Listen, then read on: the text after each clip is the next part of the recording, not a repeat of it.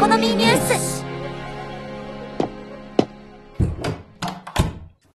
おはようございます。クリエイターやインフルエンサーの未来を考える部屋、クリエイターエコノミーニュースへようこそ。パーソナリティのかぐわです。小春立花です。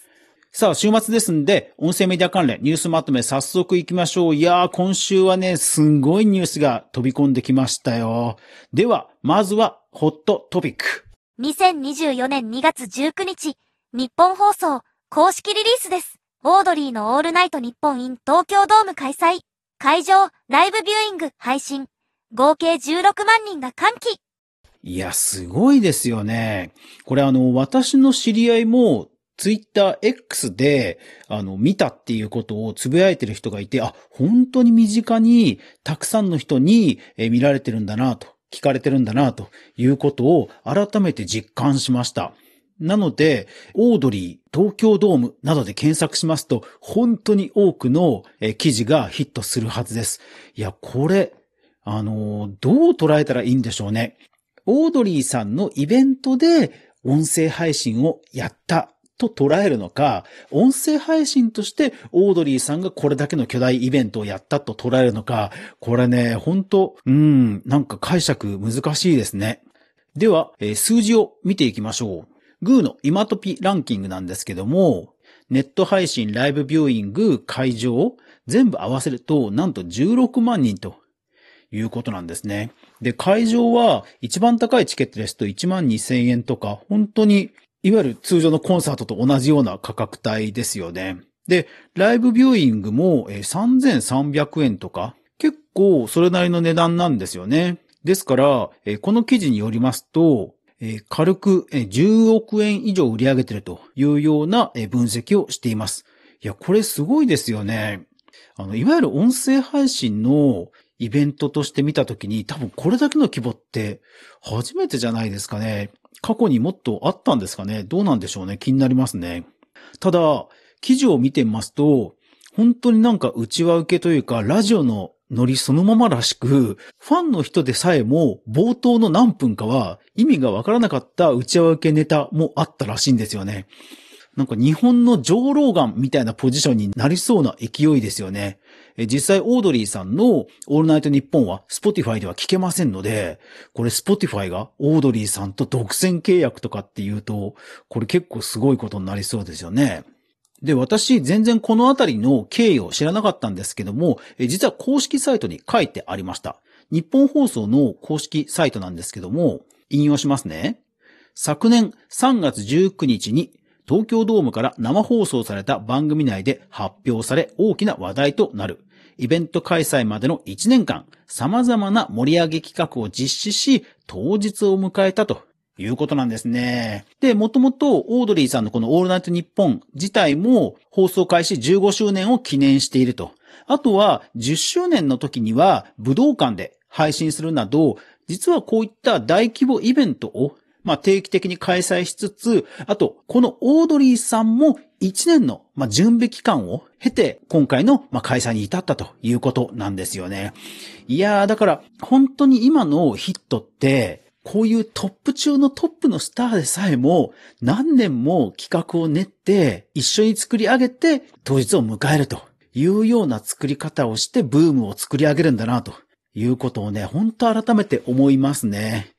ちなみにこの16万人がどれぐらいすごいのかというと、YouTube のライブ配信、まあ、いろんなライブ配信あるじゃないですか。ゲーム実況とか、あとは人気のテレビ番組のプレミア配信とかあるじゃないですか。例えば、えーワンピース公式チャンネルの YouTube。これ同時接続数が、えっ、と、現在のリアルタイムのランキングですと24,000。それからテレ東の卓球チャンネル。えーこれが今 YouTube ライブで配信してますが、同時接続数が56,000ですよ。無料で何も手間をかけないで見れる YouTube で、そしてその人気コンテンツであってもこの規模なんですよ。そう、だから、お金を払ってライブビューイングを見る会場に行くっていうことが、まあ、同時に16万人行われるということの凄さ。これはね、オードリーさんというトップ著名人であっても、やっぱりすごいことなんだなと、えー改めて思い知らされました。ぜひ、この盛り上がりをリアルタイムで皆さん、記事検索などして感じましょう。ハッシュタグ、クリエコでは、戦略テク関連いきます。まずはこちら。2024年2月17日、音なる公式ポッドキャストです。音声文字起こし要約サービスのサマリー FM 復活するってよ。日本の音声広告大手代理店の音なる。かつて、スタンド FM が行っていた AI による文字起こしサービス、サマリー FM。これ実は終了してしまって、ただその終了したすぐにですね、えー、音なるさんの方が声をかけて、なんと、事業の継続を水面下で行っていたそうです。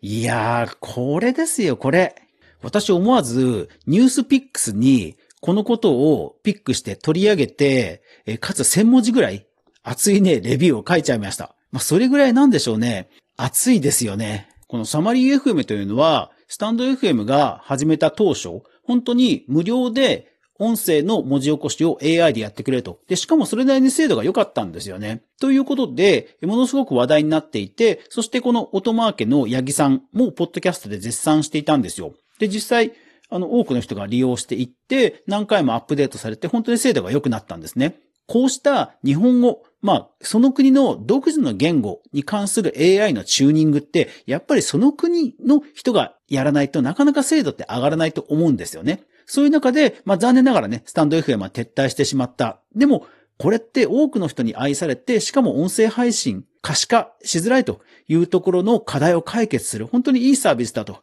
いうふうに、八木さんは思って、まあ声をかけて復活をさせたということだと思うんですよね。これはだからもうビジネスとか抜きに音声配信業界全体のことを考えてやった一手だと思うんですよね。もちろん、配信業界全体が盛り上がれば、彼自身のビジネスの音声広告というところにも福音があるのは間違いないんですけども、それでも、もう持ち出しで復活をさせてるということにおいては、男気を感じずにはいられないと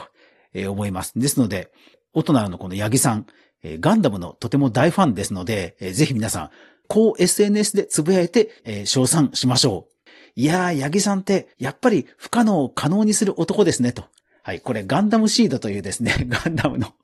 あの、人気キャラクターの名台詞でして、はい、多分刺さると思うんで、ぜひ皆さん、はい、そんな感じで SNS で、えー、称賛しましょう。いや、これね、本当楽しみですね。昨日もアップデートされて公開ということをおっしゃってましたので、これは本当楽しみです。